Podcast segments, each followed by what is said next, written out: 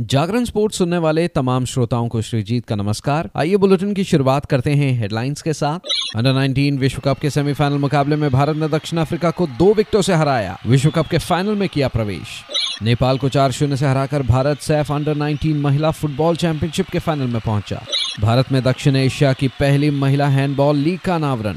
जुलाई में जिम्बाब्वे दौरे पर जाएगी टीम इंडिया।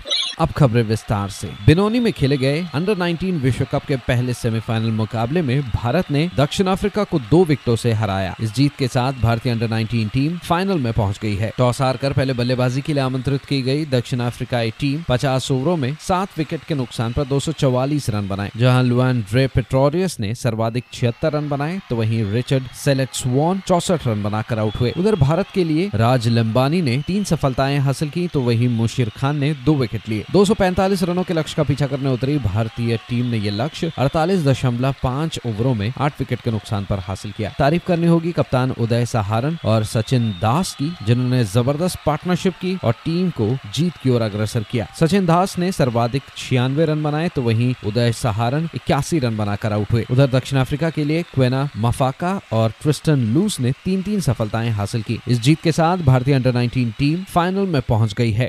उधर जिम्बाब्वे क्रिकेट और बीसीसीआई ने घोषणा की कि जिम्बाब्वे जुलाई में पाँच मैचों की टी सीरीज़ के लिए भारत की मेजबानी करेगा। पाँच मैचों की श्रृंखला छह से चौदह जुलाई तक हरारे के हरारे स्पोर्ट्स क्लब में होने वाली है। जिम्बाब्वे क्रिकेट के बयान में बताया गया कि इस दौरे की पुष्टि जिम्बाब्वे क्रिकेट और बीसीसीआई के बीच सार्थक चर्चा के बाद हुई है, जिसका प्राथमिक उद्देश्य द्विपक्षीय संबंधों को मज़बूत करना और दोनों क्रिकेट बोर्डो के बीच सहयोग की भावना को बढ़ावा देना है।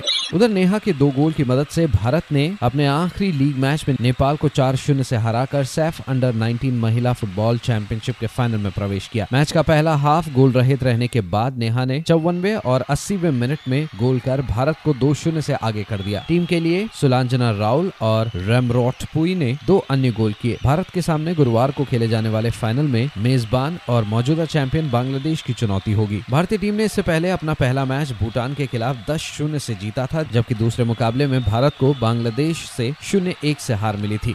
आगे बढ़ते हैं। भारत में दक्षिण एशिया की पहली पेशेवर महिला हैंडबॉल लीग का अनावरण किया गया, जिसमें छह टीम हिस्सा लेंगी। दक्षिण एशिया की इस पहली महिला पेशेवर हैंडबॉल लीग में भारत के अलावा एशिया, यूरोप और अफ्रीका की स्टार खिलाड़ी हिस्सा लेंगी। इस कार्यक्रम में लीग के लोगों का अनावरण भी किया गया। इस लीग का आयोजन दक्षिण एशियाई हैंडबॉल महासंघ और एशियाई हैंडबॉल महासंघ के तत्वावधान में भारतीय हैंडबॉल संघ के सहयोग से किया जाएगा। भारतीय महिला हैंडबॉल टीम की कप्तान ज्योति शुक्ला ने उम्मीद जताई कि इस लीग से खिलाड़ियों को ज़रूरी अनुभव और अंतर्राष्ट्रीय खिलाड़ियों के खिलाफ खेलने का मौका मिलेगा। आपको बताते चले, भारतीय महिला टीम एशिया में पाँचवें नंबर की टीम है और पिछले साल जॉर्डन में टीम पहली बार प्रतिष्ठित एशियाई प्रेसिडेंट्स कप खिताब जीता था। तो फ़िलहाल इस अपडेट में इतना ही। खबरों का सिलसिला जारी रहेगा जागरण डॉट कॉम पर। और हाँ खेल जगत से जुड़ी तमाम बड़ी जानकारियों के लिए बने रहिए सिर्फ़ और सिर्फ़ जागरण डॉट कॉम पर। नमस्कार।